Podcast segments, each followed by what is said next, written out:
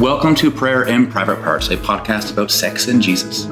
I'm one of your hosts, Jill Thompson. I'm a registered psychologist and sexual health educator from Calgary, Alberta, Canada. And my name is Nick Coates. I'm a minister here in Calgary. This podcast is open, honest, raw conversations, most likely conversations you have not heard in church. But we think you probably should. Each episode, we tackle a topic about spirituality and sexuality, and we see where it goes. So let's get started. So here we are at our second episode. The first episode, we sort of just talked all about why we do what we do and why we want to talk about what we not want to talk about. And today we're just going to talk about what is sex and what is the Bible. There's so many ways that we want to go with this conversation. And we don't really know where we'll end up. Yeah. Most of the time we end up completely away from where we wanted to. But I think, yeah, just today we said, let's talk about what is sex, what is the Bible, and what do these two things have to do with each other. Right? Yeah, so that's what we're going to do today. So could you could you start us off, Jill, and talk about give us your definition of what do we talk about when we talk about sex? For sure. So I know that last time I mentioned like sexuality is all things sexuality, which can include like sex, gender. You know, we talked about masturbation, birth control methods, fertility, relationships. So sex itself, I think what we're talking about is like the act of sex.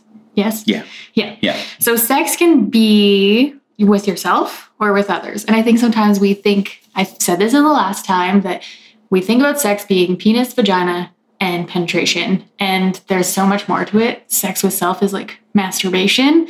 Um, sex with others can be with and one other person, it can be with multiple other people. Uh, sex can be for some people, and I know when we start talking about like Christian context, sex for some people is just kissing and some people it's holding hands. Um, sex can be vaginally, orally, sex with fingers, sex with mouths, and anal sex. So here we are. I think we're like 10 seconds into this podcast. Yeah. How many words have we Anal. not safe for work? Yeah. But what you're saying, kind of just um, to be on the same page, there's this when we talk about sex, there's this wide spectrum of Yes. things that we're talking about, and we just need to be kind of gracious as we hold that because it, it is all sex, it all matters, and that's what we talk about when we talk about sex. So Yeah. a broad understanding of these things. Exactly. Because I think when we reduce it down to one thing between two people, we miss so much because we miss that conversation about sex with self, sex, same sex partnerships. We miss like all types of queer sex, polyamory. We miss so much. So that's what I'm thinking when we're talking about sex and the Bible. Um, and I'm hoping that you'll be able to tell me like where in the Bible I can find all those things. Everywhere. yeah. Yeah, we'll definitely get into that, but let's let's scale back a little bit because Mhm. if that's what we're talking about when we talk about sex, um, the other question is what are we talking about when we talk about the Bible? Yeah. Because especially within our Christian tradition, there are so many ways of understanding what this thing is. How do we hold it? What does it mean? How do we use it? And so we'll try to kind of acknowledge some of those things today, um, but I'll also kind of be biased and give you kind of how I hold it and how I view it. For Um, sure. but it- I'm super biased even talking about what sex is because I think even when people listen to this, they're going to say, oh, actually, sex can also be this or me, or sex doesn't include that for me, right? And so, yeah, I think that's inherent in what we do. Yeah, and those are the things we want you guys to tell us. Like, so if mm-hmm. you hear something that can be broadened, or if you have a personal experience, send us an email Yeah. and and contribute to the conversation because these are conversations about sexuality and spirituality and how they intersect. Yeah. And we need as many voices as we can to make sure that we're talking to the right people. Yeah. So I want you to tell me where I can find oral sex in the Bible. No, I'm not going to ask you that right away. Just tell me about the Bible. Because I kind of define sex, but I want you to tell me, yeah, what does the Bible talk about sex? The Bible definitely talks about sex. Mhm. Um, I like to think about. I like to kind of hold two ways that we tend to view the Bible against each other. Mhm. There's the way that the Bible kind of floated down from heavens in a Ziploc bag, and we open it up, and it was all in, in English, and we could all understand it, and it was this this manual for how to live, and all the rules that we needed were in there. Mhm. And there are lots of churches that that believe that. The other way is that someone at some point a long time ago had something to say, so they wrote something down. Yeah. And I like to view the Bible as this collection of stories from people who have felt uh, they felt they're worth telling because they conveyed something reverent and important and beautiful and true about who God is, what it means to be human, what our world is about. And we can see this evolution of our thought about who is God? What is God like? What does it mean to be human? What is our place in the world? How are we supposed to treat each other? And we see this, this collection of these really sacred stories, um, trying to figure those things out. And we we call them sacred because it's both human and divine. Mm-hmm. It's human because it's our story, trying to figure out our place in the world, and it's it's sacred because those stories are our stories. We're all trying to figure out what is life about? Who is God? How do we connect with God? What does that mean? And it's sacred because we experience something really magical, spiritual, special happening when we read these stories. That we feel like God is speaking to us, mm-hmm. that God is helping to, through these stories in some way, shape, or form helping to guide us and shape us into the kinds of people that, that God is calling us to be. And so when we talk about the Bible, um, it's this collection of really beautiful, sacred stories that help us understand who God is and what our place in the world is. I really like that because I think of, I mean, I want to take you a hundred different ways when you talk about that, but I think about sex being really it can be really sacred for people um, and there can be a lot of ritual in it and there's a lot of like oral tradition no yeah. pun intended um, but right in terms of like how we pass things down culturally and how we invite people in to like it can be sacred with ourselves it can be sacred yeah. with others um yeah and i think that that yeah, I find it really unfortunate that the church doesn't talk about sex because we are all sexual beings. And then we miss this huge part. And we do all these, I think we do so many things really well in the church. And then we miss this part about the act of sex. Yeah, and I think that's why one of the things we, we have this, one of the reasons why we're doing this podcast is because we both know that when it comes to all things, but especially spirituality, sexuality, and like the Bible, there's a way to hold it Mm-hmm. And we want to help people. How do we how do we hold these things? What is the, the healthy, life giving, proper way to hold it? Mm-hmm. Um, and when it comes to the Bible, just as I'm sure as, as when it comes to sex, there's a, a way we're supposed to kind of hold these things and understand them. Yeah. And for me, when it comes to the Bible, uh, we could hold it like some people do really tightly. Like mm-hmm. we could white knuckle it and yes. and hold on to it. Um, but the problem with that of is we don't there's no room for god in that we kind of squeeze all the air out of it yeah and there's no breathing room but the the ancient rabbis talk about how there are 70 faces to the bible mm-hmm. or how it's the perfect dance partner and it's actually supposed to be a spacious relationship this thing we're supposed to hold loosely and lightly which isn't to say irreverently mm-hmm. uh, but we need to leave space for the spirit to work we need to leave space for its humanity and so we ask the questions of it instead of expecting kind of rules and facts, but we ask, like, why did people want to tell this story? What's why is this story worth telling? What moved them to pass it on from generation to generation to generation? Yeah. What was happening in the world at that time? Right. How is this story our story? How is this time like that time? How is it not like that time? and what is in this story that God is trying to point me to and and what wisdom is in it that I can find for my life here and now. Yeah.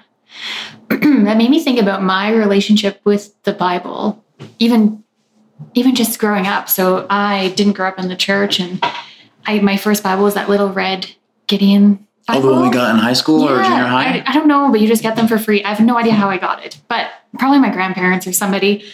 But that was my first experience. And at the back, there was all these things you could look up for, like if you feel anxious or if you're struggling with something, mm-hmm. backsliding, mm-hmm. which I never understood what that meant. But, you know, then I got into the church and my relationship with the Bible changed so much to the point where at some point I felt like people were quoting the Bible at me in a way that was almost like used against me. So then I decided to go to Bible college so that I could then quote the Bible back. And then I learned that there was, I didn't even know, I literally think I thought Jesus wrote the Bible and like that was it. And so I didn't even know that there were all these options, all these ways to view the Bible different writers contributing, different times, different cultures. Mhm. And I just think about that in parallel with my relationship with sex and sexuality of just thinking it was one way. and then as you grow up and experience, it's not. And you get all these different, there's a cultural context, there's other people involved, there's different writers to your story. And so I just thought that I know I took you totally sideways on that. Yeah, but I think that, that, that leads us into the intersection that we want to kind Mhm. of hang out in today of of because these they're huge parts of our lives as people of faith and spirituality as we're Yeah. sexual beings, but we're also spiritual beings. Yeah.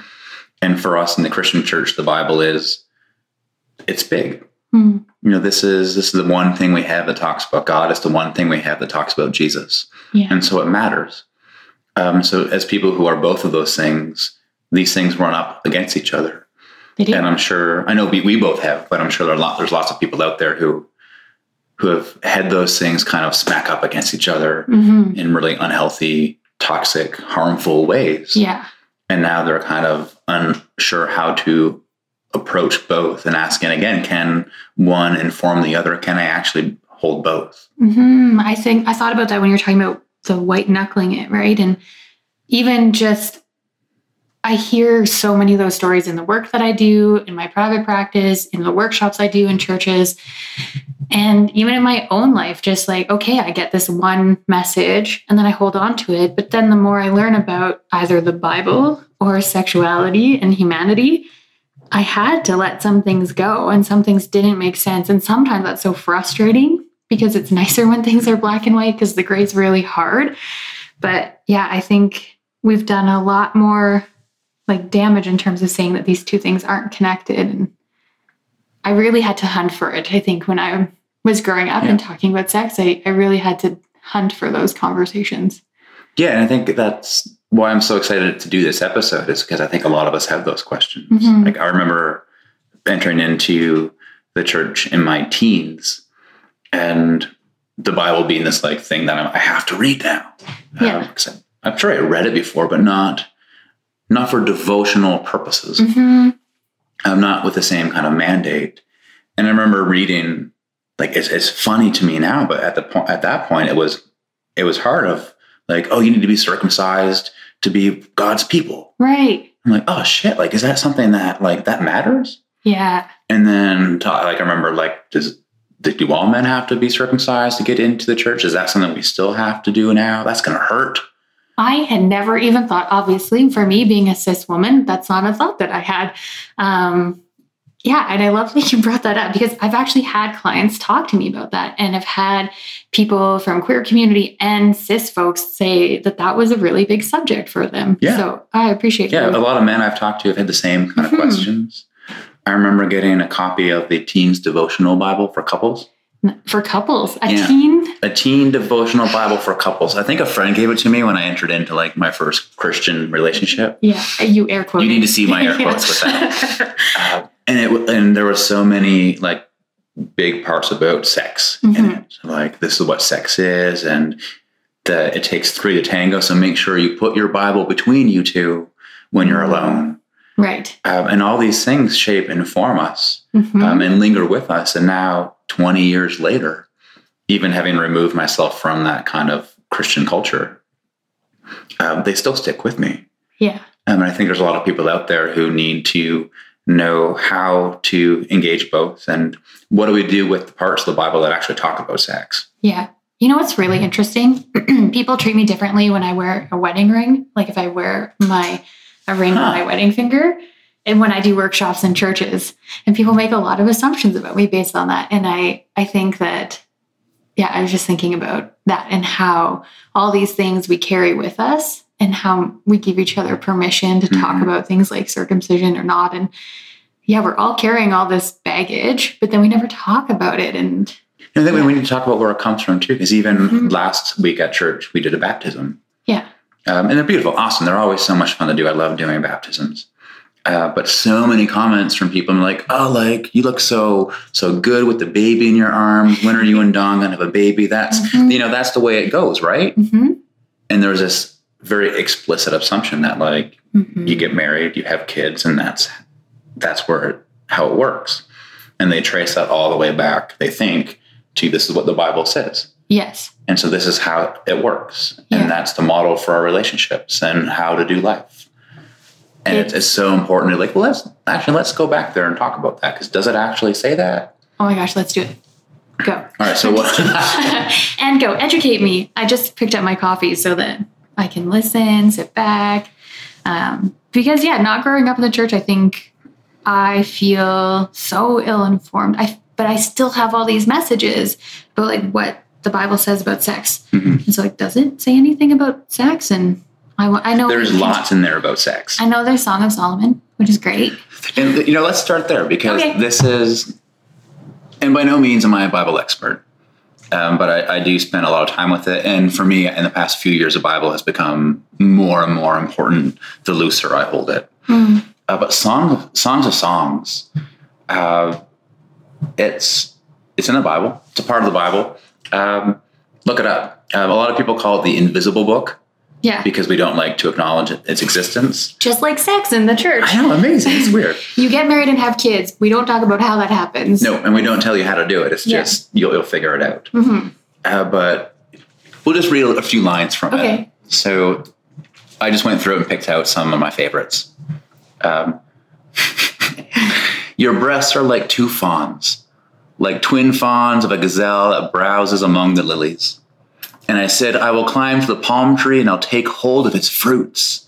May your breasts be like clusters of grapes and the fragrance of your breath like apricots. Come, my love, let's go early to the vineyards. Let's see if the vine has budded, if the blossom has opened, if the pomegranates are in bloom, and there I will give you my love.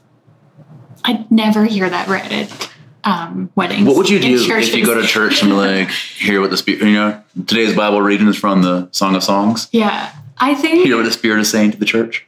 Oh my goodness, it'd be so amazing because mostly you kind of just like get into a trance when those are read, but I think it would snap me right out and I'd be like, "What did you say about my fruit?"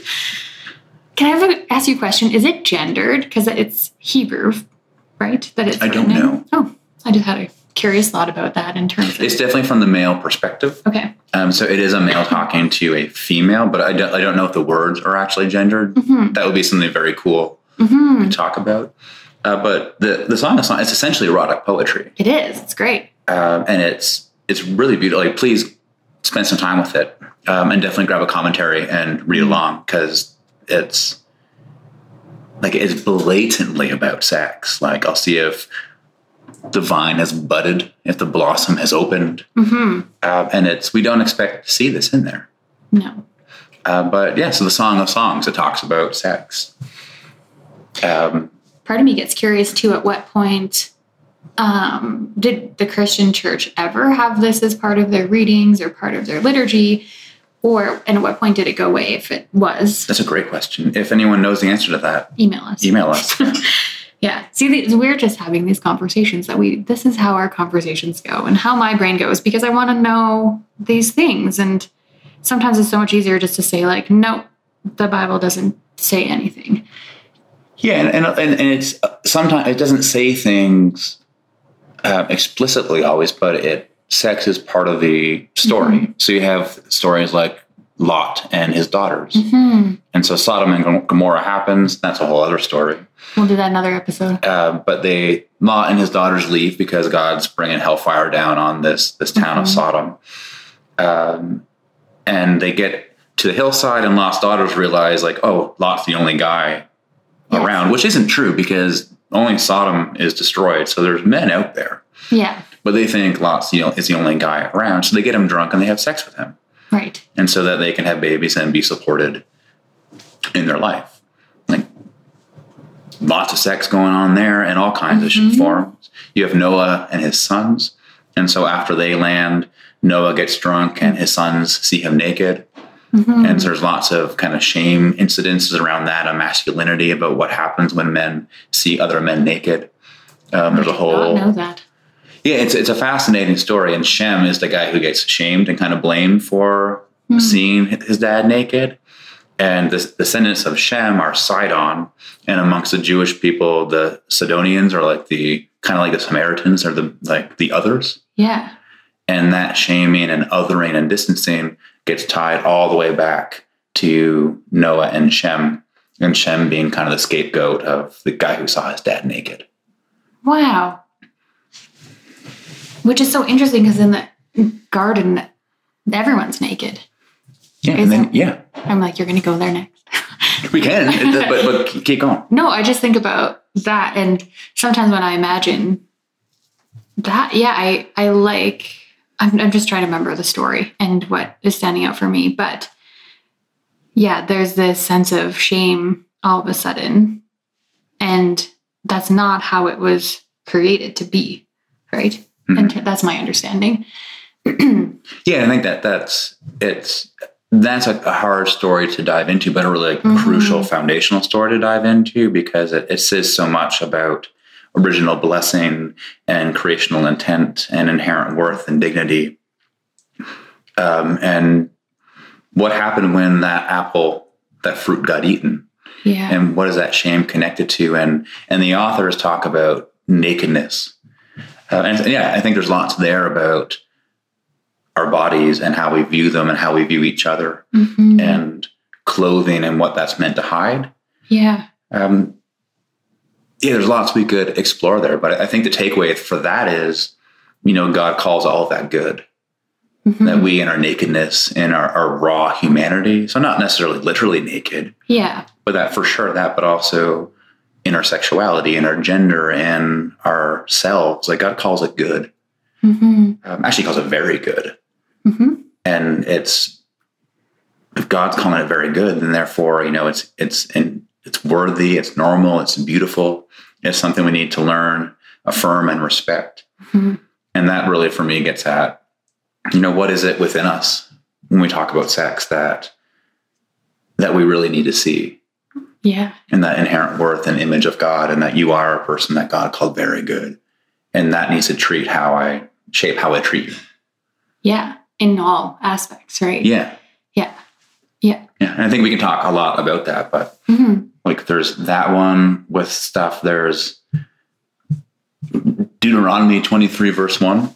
Um, and this, we'll get there, but Okay. uh, this one is uh, no man with crushed testicles shall shall enter the kingdom of God. I have never heard that. yeah, so all of us with crushed testicles. Uh, but this this is a cool one because this talks this makes that eunuch story in Acts hmm about Philip the disciple running up to the carriage and meeting a eunuch. hmm This is what makes that so powerful because a eunuch gets baptized and Mhm. enters into the kingdom. Right. His penis doesn't get reconstructed. yes. Like he, as he is, enters into the kingdom of God. Yeah. And so we can see some really cool stories about sex going on underneath the surface here of the scripture stated that no, he's he's not allowed in, he's out. hmm And then we have just a reversal of that. hmm And this this reclamation of like, no, that I don't call it sexuality or but that you as a eunuch are, are worthy and good just as you are. Yeah. And we can riff off of that with all kinds of different sexual deformities and diseases and preferences. And it just Yeah. opens up that subject to be like, no, it's not a bad thing. This is hmm this isn't an either or. Welcome. All are welcome. Like Mhm. however you act and, and are. It's interesting because so far, most of the stories, I mean, apart, I know you and I want to do a whole episode on like gender identity. Um, and so we're probably going to end up talking about that very thing. But most of those you're talking about like men.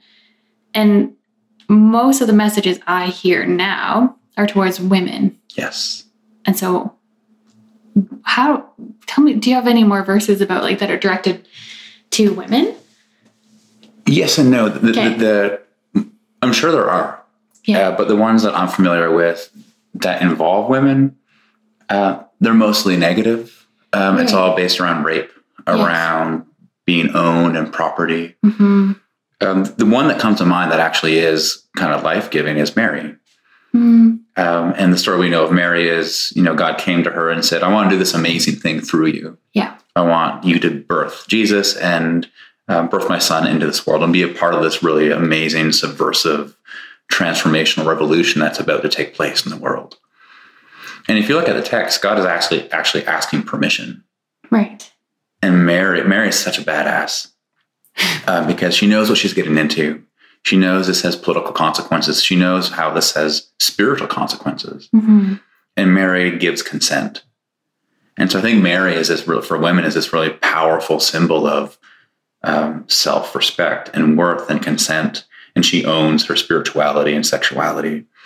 And there's all kinds of midrashes that talk about how uh, the angels went to a bunch of different women in the town looking for someone who had that Right. that respect for themselves because that's the kind of person that God wanted to work with this person that gave consent that owned who they were and had the strength to kind of do that And a midrash is a midrash is thank you Well, uh, they'd be uh, like Jewish commentary. Jewish commentaries on on Bible stories Yeah. Yeah. Which I love. um, which off are, are often like completely other stories Yeah.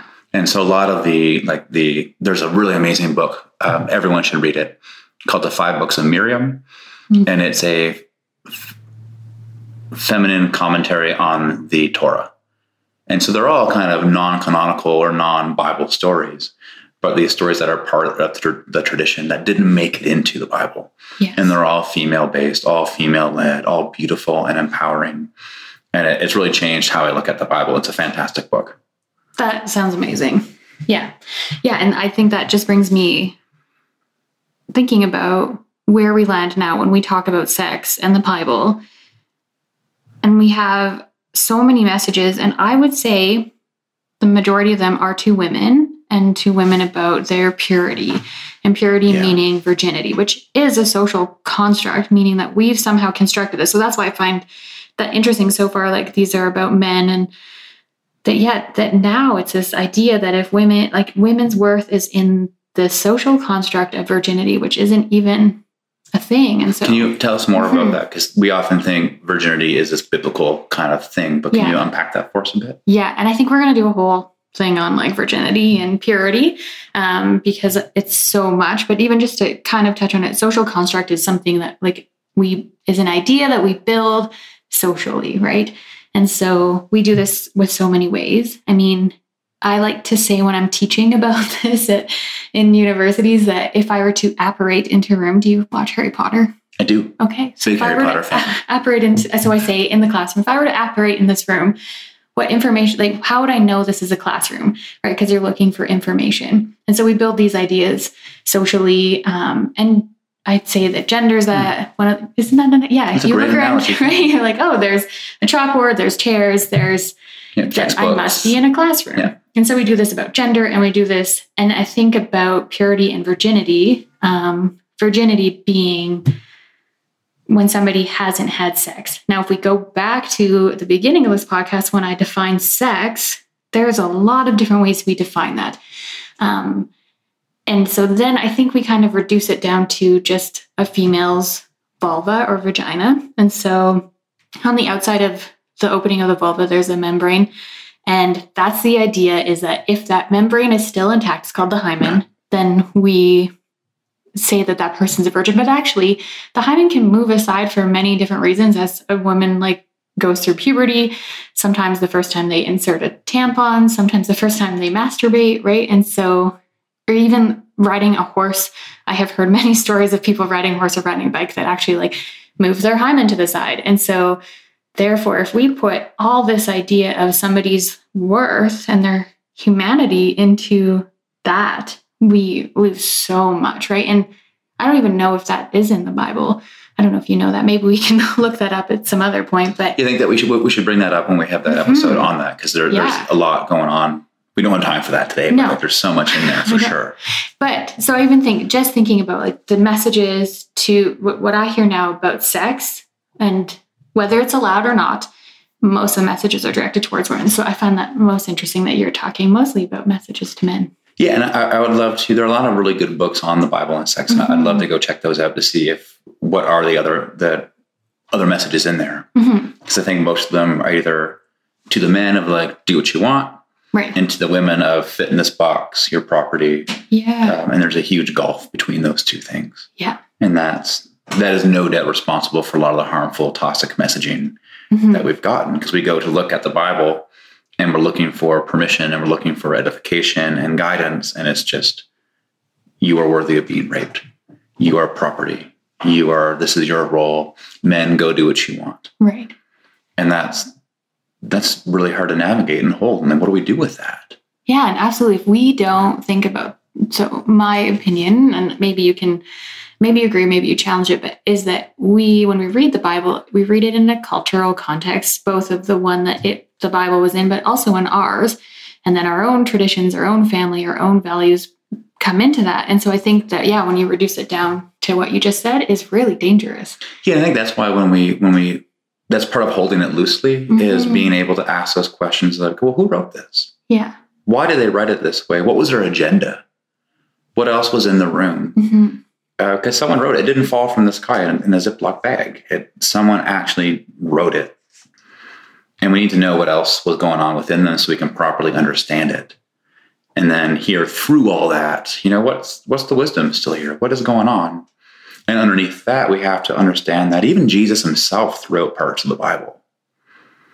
Like every time he said, like, you've heard it said, but I tell you this. Right. He was critiquing scripture Mhm. he was throwing out scriptural traditions. And so we need to. It's funny because you hear the eye for an eye and tooth for a tooth thing, and that's still very much a part of our justice system. That's a part of how we act. Um, and Jesus threw it out. And Jesus critiqued huge parts of the Bible. Um, and even in his actions, if he wasn't doing literally, um, you know, Jesus was a feminist. He had female disciples Yeah. um, the very act of the incarnation was this really scandalous thing that Jesus was was doing, where he flipped the notion of what masculinity looks like on its head. And like, no, you're equals. You can be family. You can be one. And so Jesus was affirming women's equality and their worth. You know, by speaking to them and healing them, he was saying it's good to be a woman. hmm And so by doing that, like there are huge pages of the Bible being just like, nope, nope, nope, and trying to get us to that ultimate commandment of, guys, it's about love. It's about seeing that image of God within us. And if you honor that, if you're humanizing, if you're uplifting, if you're edifying, if you're respecting, if you're dignifying, that's what it's about. And I would say very much that sex with yourself and with others should be those things too. So say that, say all those words that you just said. Yeah, I think like it, sex needs to be for me like good sex or holy sex, if we could Mhm. call it that. If we want to kind of go down that road, if we ask what is what kind of sex is God wanting us to have? If God is pro sex, hmm which I think the Bible says God is, God made us this way, so clearly it's good.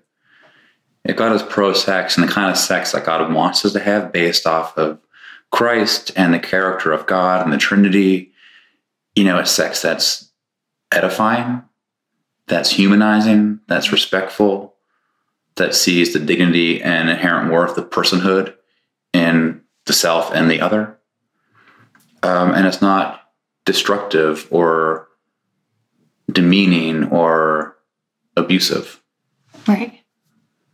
And And it's not one side, it's not taking. It's this Mhm. this this shared experience. oh, that's lovely. I like that idea. In terms of thinking about sexuality and biblical or holy sex, you talked about um, And I want to make a difference there because we, we do talk a lot about biblical sex. right, And for me, if I as I read the Bible, biblical sex is rape, abuse, ownership. Like it's it's only bad things. Hmm. Uh, and then you get Song of Songs and that kind of like, wait a minute, what's going on with that one? And I think what we see there is the reminder that no, sex is good. But it also needs to be sex that humanizes, that uplifts, that affirms, and I takes us back that. to those principles that Jesus and that Genesis story talk about. Mm-hmm. And so I kind of laugh at holy sex, but I think holy sex that's other, that's different, that's special.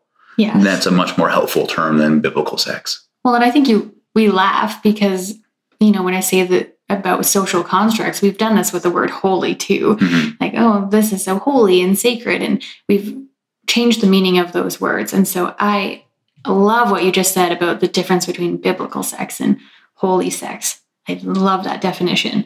And I thought about when you're talking about holding things loosely, one of the things I talk about in my practice and in groups is, you know, when you're, if you imagine holding Play Doh in your hand and sometimes what we do, I, I talk about this for like anger, for our grief and loss, and we just like pretend it's not there and we squeeze it and we squeeze it. I talk about shit coming out sideways. Mhm. And I think that's what we do when we hold things so tightly and that white knuckling it. And I think when we do that with the Bible and with ideas about sex, shit comes out sideways. And so Mhm. what I what I've seen in the church is these strong messages that are very black and white that people hold on to, but then most of it's gray, and then we don't have the answers, and then we ostracize people. So one of the things I like to say, I like to question is, you know, there's this idea of don't have sex before marriage. What happens when somebody does? Let's say, let's say that's the black and white, white knuckle rule. What happens if somebody does? What do we do with that person? And most of my experience has been shaming the person, outing them literally out of the church, um, and that shame. And so that's that's shit coming out sideways. I think. So I think, yeah, I think so too. when we're holding so tightly to something that we actually don't allow other people in, or we don't, yeah. And I don't I don't know if that's church to me. Yeah. Yeah, and I think within that, you know, if if you're out there and you're listening to this and, and you do think sex is only for marriage, cool, great. If you've researched that and that's your informed decision and that's Yeah. special to you, amazing, beautiful, go with that. Yes.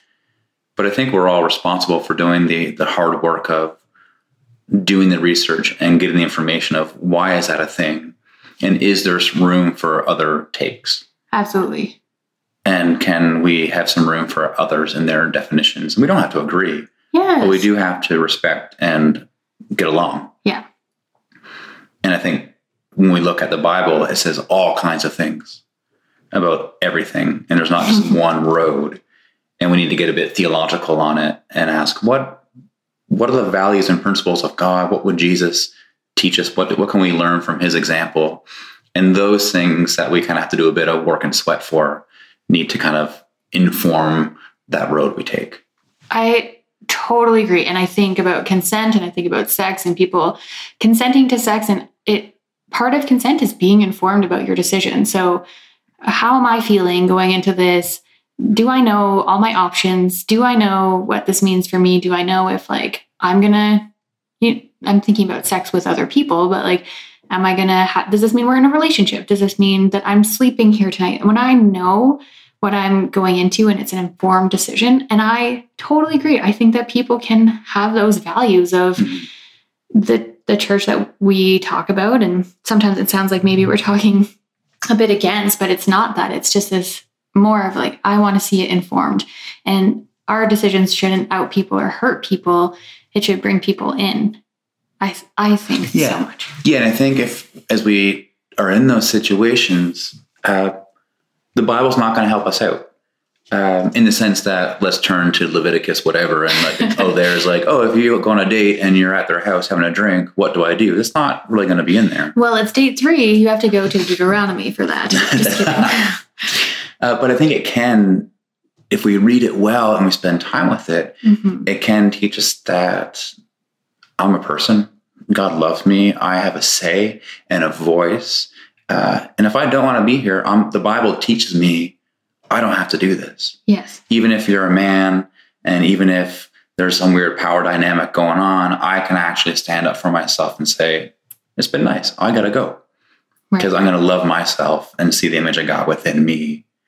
And the Bible teaches us those things Yeah. um, and we can learn to read it in that sense where we can see the the arcs and the undercurrents of of those really beautiful and powerful teachings that that shape how we can understand sex in a different way.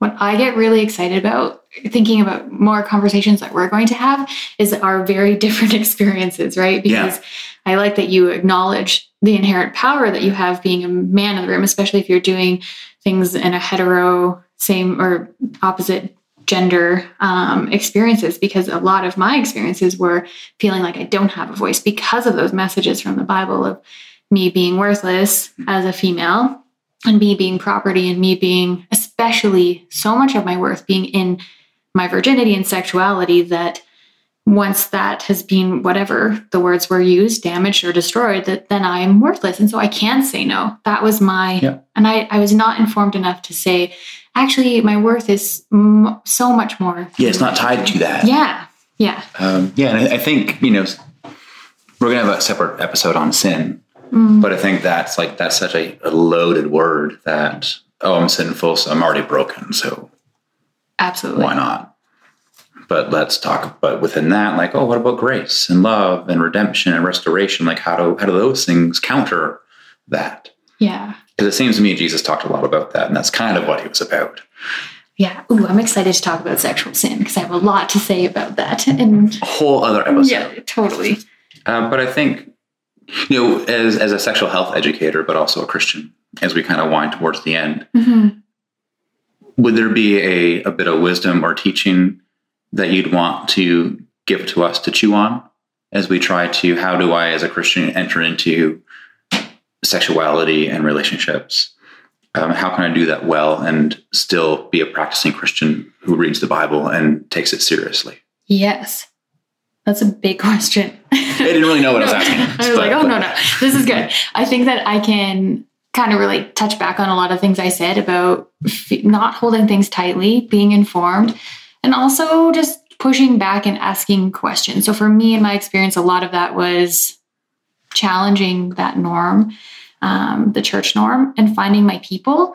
So there, I think that was for me finding my community. So I don't know. Mhm. I think it's, I think it's a. Uh, a combination of doing your own personal work and doing that biblical work.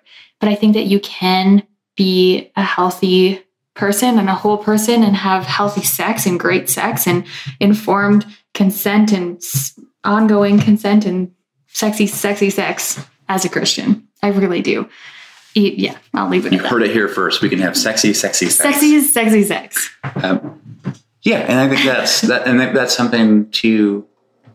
I think that's awesome. Thank you, because it's that that can be something that we can often think that we're not allowed to have. Uh, but we as Christians, you know, God is pro sex, and it's good, and it, can be holy. Mhm. And the thing that we're that I would say the thing we're, we're called to do is is make sure it's holy, make sure that it's consensual, make sure it's respectful, make sure it's good in the sense not good sex, but make sure it's good in that that theological sense of affirming and dignifying, um, and Great. enjoy it. Like live into that. That's that's why God gave it to us. I'm so excited to talk more about all these other topics that came up in this, right? With original sin and uh, gender and virginity and purity. Yeah. And yeah, as you can see, these are not easy topics. Yeah. So, and the other thing I'll, I'll leave everyone with, uh, if you are interested in going back to the scriptures, especially the Hebrew scriptures, because those those are the ones that we're really unfamiliar with as Christians, Mhm. uh, make sure you pick up pick up a good commentary, because a lot of the Bibles don't give us enough information about what these words mean and what's going on underneath it, and pick up a really good Jewish commentary that can help you unpack some of these themes, um, and sit with it, wrestle with it, um, and see where it takes you. Amazing. Thank you. Thank you. We'll talk later. Sounds good. All right. Hey, thank you so much for listening to Prayer and Private Parts, a podcast about sex and Jesus. If you liked what you heard and you want to hear more, head to soundcloud.com slash prayer and private parts for more episodes. And if you have some questions, if you have some requests, email us. You can reach me and Jillian at prayer and private parts at gmail.com. But thanks so much for listening, and we'll talk to you soon. Please note that while these conversations are just conversations between us, they do not replace any serious psychological or even theological advice. And that if you find yourself triggered in one of our episodes, please know that you can find help in your area. If you don't know of any of those places that are safe for you to access in terms of a distress center or a church that's safe and affirming, we can try and help you find that and you can email us.